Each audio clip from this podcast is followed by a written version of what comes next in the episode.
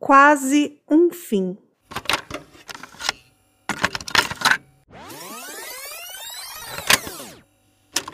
Antes de começar o episódio, vamos dar um alerta sobre possíveis gatilhos.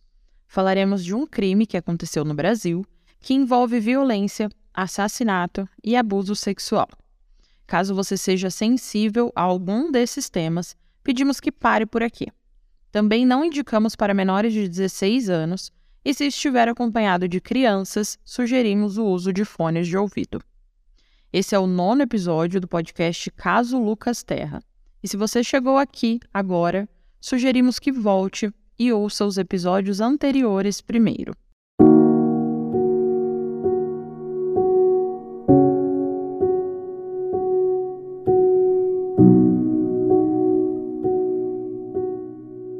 Terminamos o episódio passado falando sobre a justiça brasileira e a possibilidade dos pastores Fernando e Joel serem julgados em 2018, o que não ocorreu.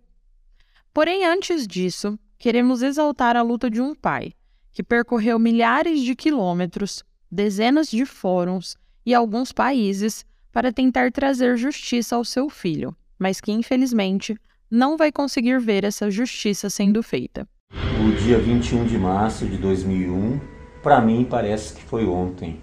A partir desse dia, tudo mudou. A nossa vida, a nossa família, é... mudou tudo. Uma parte da nossa vida foi embora de uma forma trágica, brutal. Eu conto os dias, conto os dias porque eu quero contemplar todos os assassinos do meu filho na cadeia, condenados, sentados no banco dos réus e atrás das grades de uma prisão. Eu vou continuar lutando até o último dia da minha vida, mas eu vou contemplar todos os assassinos na cadeia. Foi naquele ano, em 2018, de acordo com a mãe de Lucas, Marion Terra, que o quadro de saúde do marido se agravou após saber da decisão do ministro do Supremo Tribunal Federal, Ricardo Lewandowski, de anular a sentença do Tribunal de Justiça baiano que indiciava o envolvimento dos pastores Fernando Aparecido da Silva e Joel Miranda Macedo de Souza. No prefácio do seu livro Traído pela Obediência, Carlos Terra escreveu, abre aspas, este livro retrata a história verdadeira de um pai que percorreu em quilômetros o equivalente a três voltas no planeta Terra em busca de justiça por seu filho adolescente de 14 anos que foi traído pela obediência. Amarrado, amordaçado, espancado, violentado e queimado vivo por pedófilos assassinos do Brasil. Relata a verdade dos fatos, o que a instituição religiosa fez e continua fazendo para esconder o crime. Mesmo com as ameaças de morte que eu, minha esposa e meus outros filhos, que seremos assassinados se as denúncias continuarem, não sinto medo, pois denunciar a mentira, a hipocrisia e a imoralidade dos estelionatários da fé é um dever Prefiro a morte a me acovardar e me esconder. Fecha aspas. Em 21 de fevereiro de 2019, falecia Carlos Terra, pai de Lucas, vítima de uma parada cardiorrespiratória provocada com o agravamento de um quadro de cirrose hepática.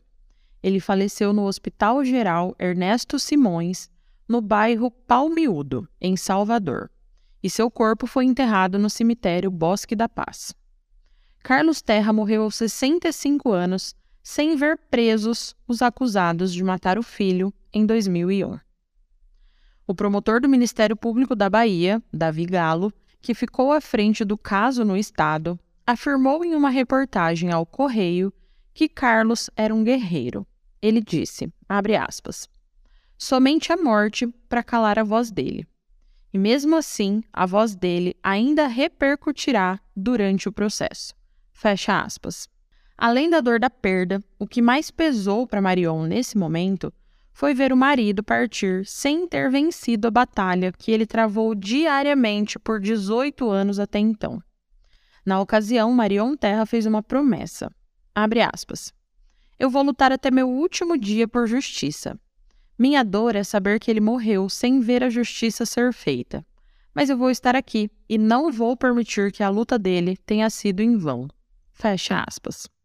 Com a morte de Carlos, o promotor Davi Galo mostrou sua indignação em relação à decisão, que tanto afetou a saúde desse pai. Abre aspas. A família está decepcionada com a decisão de Lewandowski. Eu procuro uma explicação para essa decisão dentro do direito e não consigo achar. Fecha aspas. Marion ressaltou em diversos momentos que, na busca por justiça, Carlos Terra abriu mão de cuidar dele e da saúde. Abre aspas. O sonho dele era vê-los no banco dos réus. Mas esqueceram que estou aqui. Quem foi vencido foi Carlos, mas darei continuidade à nossa luta. Fecha aspas. Carlos Terra teria ido até lugares longínquos atrás de visibilidade para o caso. Em suas páginas pessoais, ele divulgou, abre aspas, no dia 15 de janeiro de 2002, estive em Roma, na Itália, denunciando o crime a ONGs internacionais de direitos humanos. Em 18 de janeiro de 2002, estive na cidade de Genebra, na Suíça, pedindo ajuda aos órgãos internacionais de direitos humanos da ONU. No dia 4 de julho de 2002, estive em Brasília, no Ministério da Justiça, onde falei pessoalmente com o ministro. Já estive em todas as ONGs de direitos humanos do Rio de Janeiro e São Paulo. O autor do homicídio e seus cúmplices não podem continuar desafiando a tudo e a todos. Ele ainda conclui: o criminoso e seus cúmplices tentam desmoralizar os poderes instituídos, engrandecendo o sentimento de impunidade e desafiando a credibilidade da justiça. Sei que na justiça do meu país existem homens dignos e honrados que não se curvam diante do poder econômico. Não quero escandalizar a justiça, polícia, políticos ou religiosos. Não sou contra nenhuma religião. Não quero vingança. Quero somente justiça. Fecha aspas. Toda essa mobilização fez efeito. Os pais de Lucas passaram a ser recebidos por essas ONGs de defesa dos direitos humanos e também no Ministério da Justiça. E Carlos, inclusive, conseguiu entregar uma carta ao escritório da ONU na Suíça, questionando a demora no julgamento, indagando de onde vieram recursos financeiros para os advogados mais caros do Brasil para defender Silvio Galiza. Essa pressão culminou com a marcação do primeiro julgamento do pastor Silvio. Assim, como já contamos nos episódios anteriores, no dia 9 de junho de 2004, Silvio Roberto Galiza foi condenado a 23 anos e 5 meses de prisão. A pena foi reduzida para 18 anos e depois para 15, após a entrada de um recurso por parte da defesa. Carlos sofreu muito e anos antes ainda sofreu um grande baque. José Carlos Terra disse que ficou revoltado e chocado com a revelação de que seu filho foi assassinado porque flagrou o pastor Fernando Aparecido e o pastor Joel Miranda fazendo sexo dentro do templo da Igreja Universal do Reino de Deus, na Pituba. Ele disse, abre aspas, Fiquei muito revoltado ao saber que meu filho foi morto porque flagrou um ato homossexual entre dois representantes da igreja. Fecha aspas. Na época, José Carlos acrescentou que Silvio Roberto Galiza sempre escondeu a verdade, mas que, como pai, sempre acreditou na justiça e agora a verdade começava a aparecer. Apesar de uma informação difícil de digerir, o que lhe causou muita revolta, isso de certa forma deve ter sido um alívio para ele, ainda mais depois de anos de acusações infundadas, o acusando de diversos golpes e tentativas da defesa dos acusados de justificarem o crime dessa forma, como retaliação ao pai, como já contamos em diversos outros episódios. Agora tudo fazia muito mais sentido. As peças começavam a se encaixar após as acusações de Silvio. Agora havia uma motivação. A morte de Lucas seria uma queima de arquivo, para que ninguém soubesse o que acontecia dentro daquele templo entre membros da igreja. Carlos acrescentou ainda que ficou decepcionado com a informação de Silvio Galiza de que a cúpula da Igreja Universal sabia do envolvimento do pastor Fernando e do pastor Joel no desaparecimento do adolescente. Em entrevistas, ele disse, aspas, é um sentimento de decepção com a Universal. Esperava que os assassinos do meu filho fossem colocados para fora da igreja, mas isso nunca aconteceu. Fecha aspas. Em seu livro, Carlos escreveu o seguinte: abre aspas. O que mais me chocou e que me dói a alma e o profundo do coração até hoje é que seus pulsos estavam amarrados, suas mãos estavam cerradas, apertadas e bem fechadas. Penso que nos últimos momentos de sua vida, a dor foi tão intensa que ele cerrou as mãos, pois estava amordaçado e não podia gritar. Mãos estas que sempre estavam estendidas para ajudar a levantar seu próximo. Mãos que eram erguidas em oração, sempre agradecendo pela vida, pelos amigos, pela família e por tudo que possuía. O Luquinha tinha um hábito que eu admirava muito. Sempre que orava a Deus, ele levantava as mãos em direção ao céu e me falava que era para que Deus tocasse em suas mãos para ser agraciado mais rápido. Suas pernas também foram totalmente carbonizadas, juntamente com seus pés.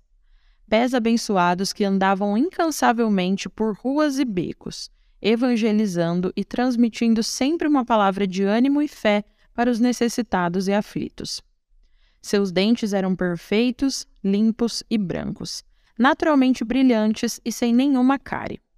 Segundo os peritos, alguns dentes do Lucas ainda estavam em formação, e todos foram destruídos pelo fogo.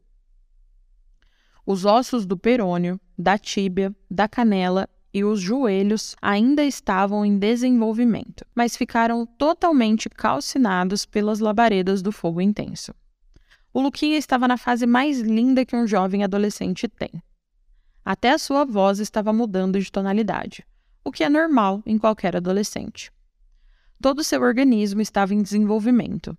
Se os pedófilos assassinos não tivessem interrompido sua vida, ele continuaria crescendo até tornar-se um adulto com saúde perfeita.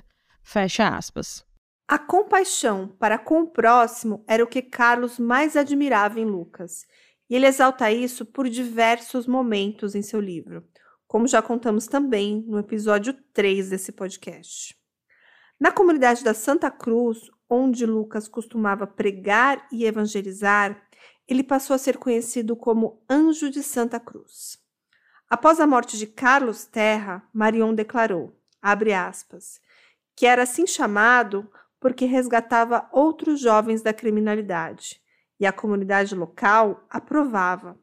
Quando ele morreu, os pastores diziam que os traficantes da Santa Cruz o teriam matado, mas os próprios traficantes falaram para a gente: ninguém aqui seria capaz de tocar em seu filho, anjo de Santa Cruz. Fecha aspas. Até hoje, o que aconteceu com Lucas ainda é rodeado de muitas dúvidas, e nosso papel aqui sempre foi trazer a verdade de forma imparcial. Em diversos momentos dessa trajetória, muitas teorias foram levantadas e aqui apresentadas. Mas claro que após essa declaração de Silvio Galiza, tudo mudou.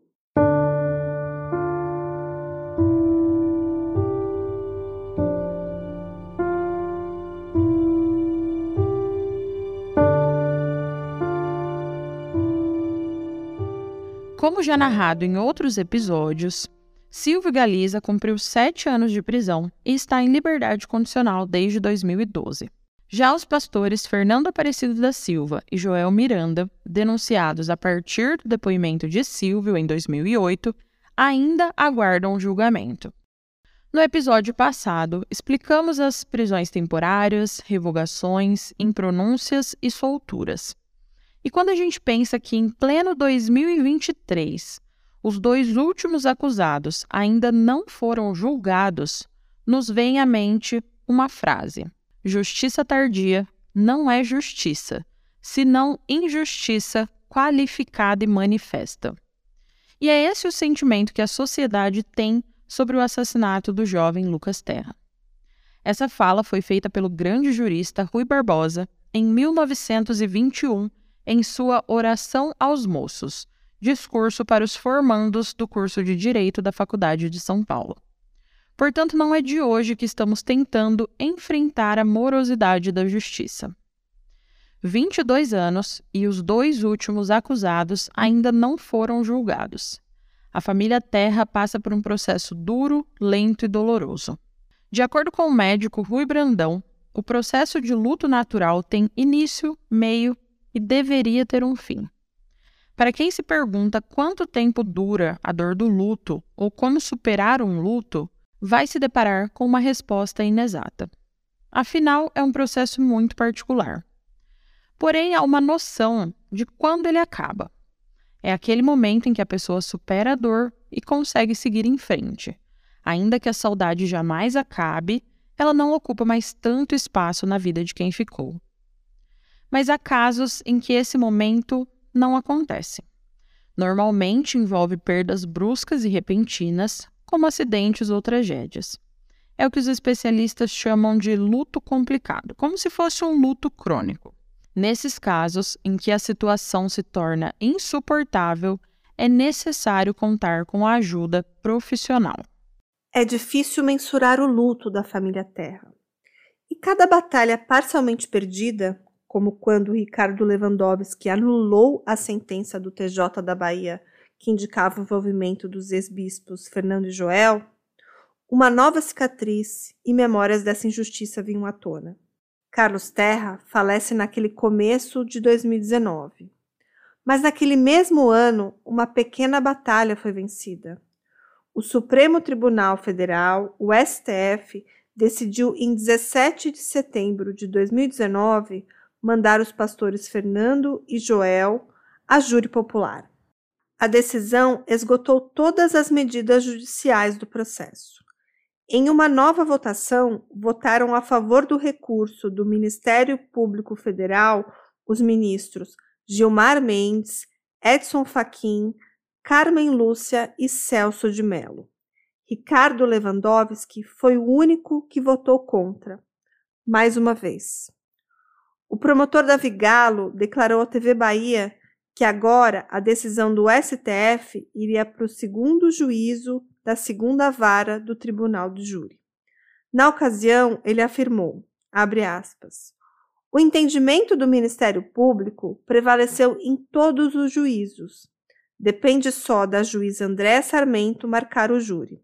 Vou entrar em contato com ela amanhã. Fecha aspas. Até então, não havia uma data para esse julgamento, uma pandemia de Covid fez a marcação do júri ser mais lenta. Na época, em uma reportagem ao G1, no ano de 2021, a mãe de Lucas reclamou que o TJ da Bahia não marcou a data do julgamento dos acusados. Ela disse assim: abre aspas. Não marcaram a data do júri. Eu sei que é um momento crítico, que nós estamos vivendo uma pandemia, o júri poderia ter sido em março do ano passado. Mas onde está a resposta do Tribunal de Justiça? Até hoje, o Tribunal de Justiça não decidiu. O júri não avisou a família que o julgamento foi marcado ainda, nem se está em pauta. Eu quero um júri popular. Isso me machuca, porque eu já perdi o meu filho e eles continuam livres. O Fernando hoje, ele não é mais Fernando Aparecido da Silva é Fernando Silva. Ele é bispo da Igreja Universal. Eles continuam atuando como se nada tivessem feito. Eles simplesmente continuam vivendo a vida deles normalmente, como se não tivessem matado Lucas. Fecha aspas. Mas eu, eu digo uma coisa, eu acredito na justiça. Eu quero ver o Fernando pagar pelo que ele fez, eu quero ver o Joel, esses pedófilos pagarem pelo que eles fizeram. Eu quero ver ele sentado no banco dos réus, porque eu sei que ali, na frente dos jurados, Eles vão perder aquela postura de poderosos economicamente.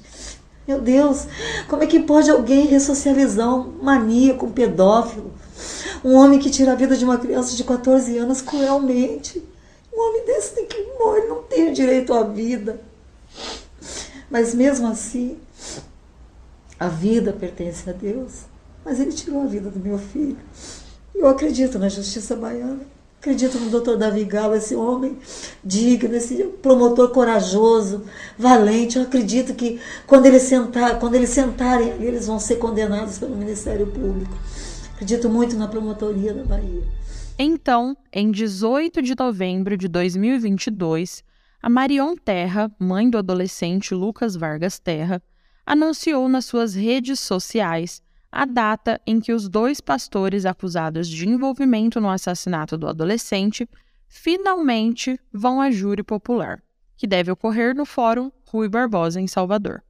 O podcast Caso Lucas Terra iniciou logo depois desse anúncio, com o objetivo de trazer toda a informação dos autos, dos diversos volumes do processo e todo o material público existente sobre esse caso, com imparcialidade e independência e desde dezembro de 2022 temos trabalhado constantemente nesse projeto. Mas ele foi idealizado muito antes disso pelas podcasters Daiane Polizel e Carla Moraes. E recentemente fomos indicadas ao prêmio IBEST. E se você chegou até aqui e acha que merecemos o seu voto na categoria de melhor podcast, pedimos que dê uma pausa e vote. O link está na descrição desse episódio e votar é super rápido, fácil e vai ajudar a dar destaque ao nosso trabalho e a esse caso.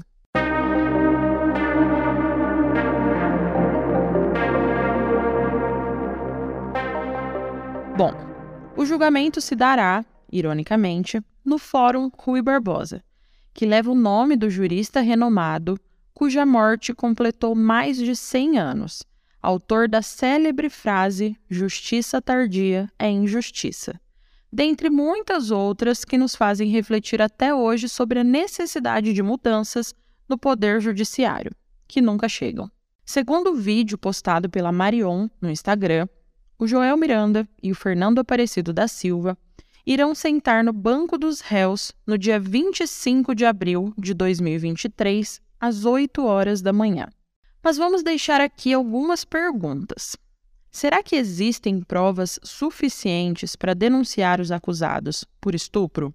O promotor Davi Galo disse em entrevista ao Bahia Notícias no ano de 2019 que não há provas suficientes para denunciar os acusados por estupro, mas destacou que no julgamento será abordado que o motivo para o crime foi sim sexual. Ele relata que desde o acontecimento do crime, o Ministério Público já sabia que mais pessoas estavam envolvidas com o delito. Abre aspas. Já sabíamos que tinha duas pessoas envolvidas, mas não tínhamos como saber quem eram essas pessoas. A polícia investigou, mas não conseguiu identificar. Só conseguimos identificar quando Silvio resolveu dar os nomes. Nós buscamos provas e os denunciamos, mas eu sempre soube que havia mais gente envolvida. Fecha aspas. Essa afirmação foi feita por Davi Galo ao ser questionado sobre o motivo da demora em denunciar os outros dois pastores. O promotor refuta que o depoimento de Silvio Galiza, quase cinco anos depois do crime, tenha sido motivado por vingança contra os líderes da Igreja Universal por tê-lo expulsado da congregação, dizendo, aspas, Chegamos a pensar nessa possibilidade, mas as provas que ele indica são verdadeiras e elementares. Não estamos baseando só no depoimento dele, é com base nas provas. O depoimento dele é uma coisa só, mas foi pelas provas que os denunciamos. Fecha aspas.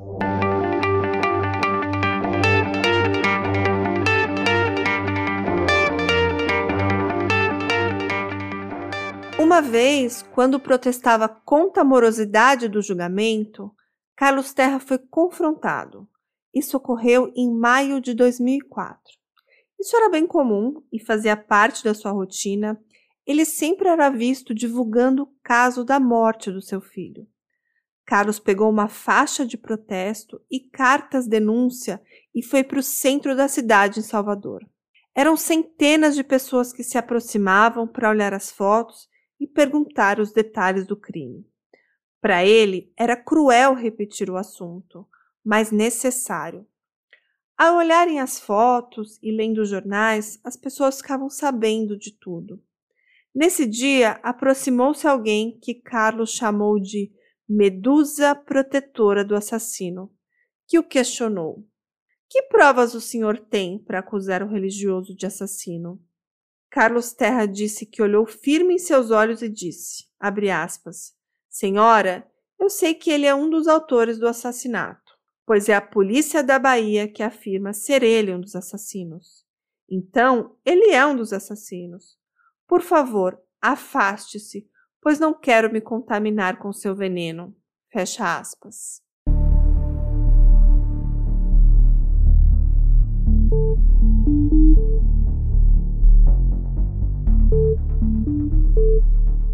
Nessa mesma entrevista ao Bahia Notícias de 2019, César de Faria, então advogado de Joel e Fernando, afirma que Silvio Galiza somente deu a declaração anos depois para tentar se beneficiar com alguma progressão de pena, citando o fato de que ele, naquele momento, estava em liberdade condicional.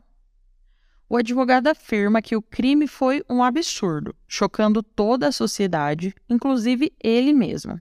E ele disse: abre aspas. Eu não defenderia os acusados se não tivesse absoluta certeza da inocência deles. É compreensível os atos da família em busca de justiça e como esse processo acabou sendo alimentado ao longo dos anos. Fecha aspas. Ele lembra que por quase seis anos a juíza Geise Almeida conduziu a instrução do processo e entendeu que a prova era estéril e, portanto, não poderia mandar o caso para julgamento em um júri popular. Mas o poder público teve esse entendimento, como já explicamos, e o Supremo Tribunal Federal decidiu, em 17 de setembro de 2019, mandar os pastores Joel Miranda e Fernando Aparecido da Silva, da Igreja Universal, a júri popular.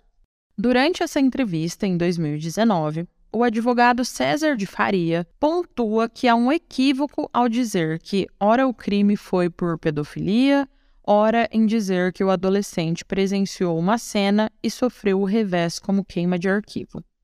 César ainda se pautava na decisão de Ricardo Lewandowski que a anulação ocorreu por não haver nenhuma fundamentação, dizendo que o Lewandowski, abre aspas, pediu ao TJ que indicasse a prova do crime, e o TJ não vai poder indicar porque não tem prova. Ela só existe na mídia e nas palavras de Silvio Galiza. Mas nos autos não tem e ninguém vai acreditar, em sã consciência, em um corréu, seis anos depois, condenado duas vezes apresentando versões contraditórias. Fecha aspas. Nessa entrevista, o advogado aponta alguns pontos contraditórios nos depoimentos dados por Galiza. Abre aspas. Ele dizia que o jovem chorava de soluçar antes de ligar para o pai para informar que dormiria na igreja. Mas o próprio pai afirma que não percebeu nada de diferente na voz do filho ao telefone. Fecha aspas. Para César, que até então defendia Fernando Joel, Silvio Galiza cometeu o ato de estupro de vulnerável sozinha, mas contou com a ajuda de outras pessoas na tentativa de ocultar o cadáver. Ele afirma o seguinte, abre aspas, Silvio Galiza é grande e o menino era franzino. Ele é forte. Ele pode ter tido ajuda na ocultação do cadáver, até mesmo por uma pessoa que não sabia o que estava fazendo.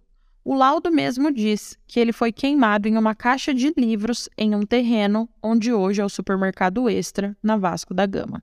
Fecha aspas. Nessa entrevista, César diz que o sofrimento da família sempre foi compreendido, apesar de sofrer muitas vezes um tratamento não cordial por ser o defensor dos pastores. Ele disse, abre aspas, Eu sei que quem perde um filho nas condições que eles perderam querem condenar o mundo, mas o processo em aberto maltrata a família e ninguém olha para os pastores. Eles já são condenados pela opinião pública. Fecha aspas. Desde então, Fernando Aparecido e Joel Miranda estão em liberdade e continuam realizando atividades religiosas em igrejas pelo país. São diversas versões e acusações.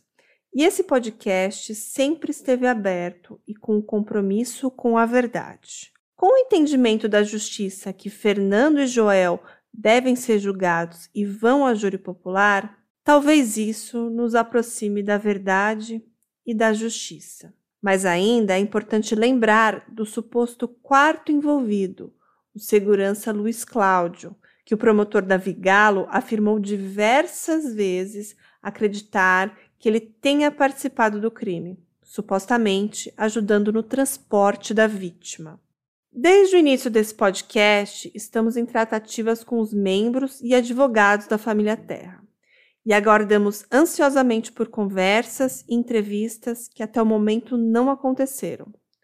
Por ser um trabalho documental que preza pela imparcialidade, muitas verdades foram ditas e muitas especulações, que foram prontamente esclarecidas quando infundadas ou citadas, pois foram utilizadas em juízo como estratégia de defesa.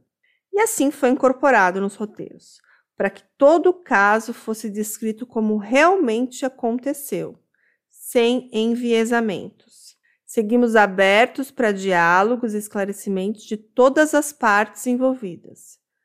Também entramos em contato com César Faria, nesse episódio citado, mas ele nos informou que ele não é mais advogado dos réus.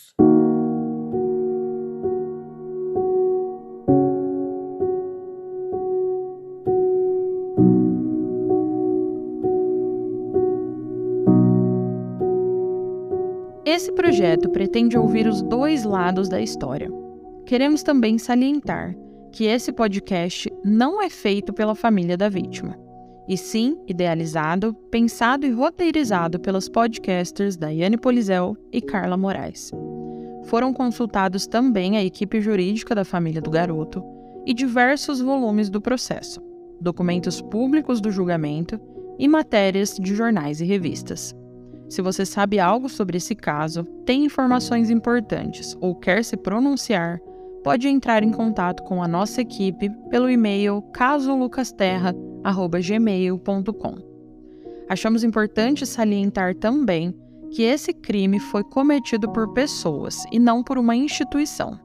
E nossa narração se refere a essas pessoas, não implicando responsabilização a qualquer instituição religiosa mesmo que essas sejam citadas pela complexidade desse crime. Esse episódio contou com o áudio do canal Lucas Terra contra a Impunidade de Carlos Terra e Marion Terra, de entrevistas dadas por ele a emissoras de televisão, matéria do jornal Correio 24 Horas, Bahia Notícias, Jornal à Tarde, Aventuras na História UOL e matéria da página Zen Club sobre luto de autoria do médico Rui Brandão. A equipe do podcast Caso Lucas Terra não endossa nenhuma das informações e deixa aberto espaço para réplicas e quaisquer outros esclarecimentos que julgarem necessários. Esse episódio foi escrito, dirigido e narrado por Daiane Carla, com edição de Alexandre Everton. Nós estamos em diversas plataformas de podcast e não esqueça de nos seguir no Instagram, que é arroba Caso Lucas Terra, e também vote no podcast Caso Lucas Terra para o prêmio IBEST na categoria podcast. E a data limite para votar é dia 7 de maio de 2023. Esse é um trabalho documental no formato podcast que pretende contar toda a história de modo isento. Nosso projeto é independente e não tem nenhum apoio financeiro até o momento. Dependemos da contribuição dos ouvintes e remuneração das plataformas de streaming para nossa continuidade, que é muito pouca, até o momento não pagou os nossos custos. Nosso próximo passo é acompanhar tudo ainda mais de perto, nos deslocando até a Bahia para mais entrevistas e também para acompanhar o júri popular que deve acontecer em abril de 2023. E para isso precisamos de mais números e você pode ajudar o nosso trabalho avaliando e compartilhando. Se você ou a sua empresa se sentiu sensibilizado, pode fazer um pix para casolucasterra.gmail.com ou enviar um e-mail informando como pode colaborar. Até o próximo episódio.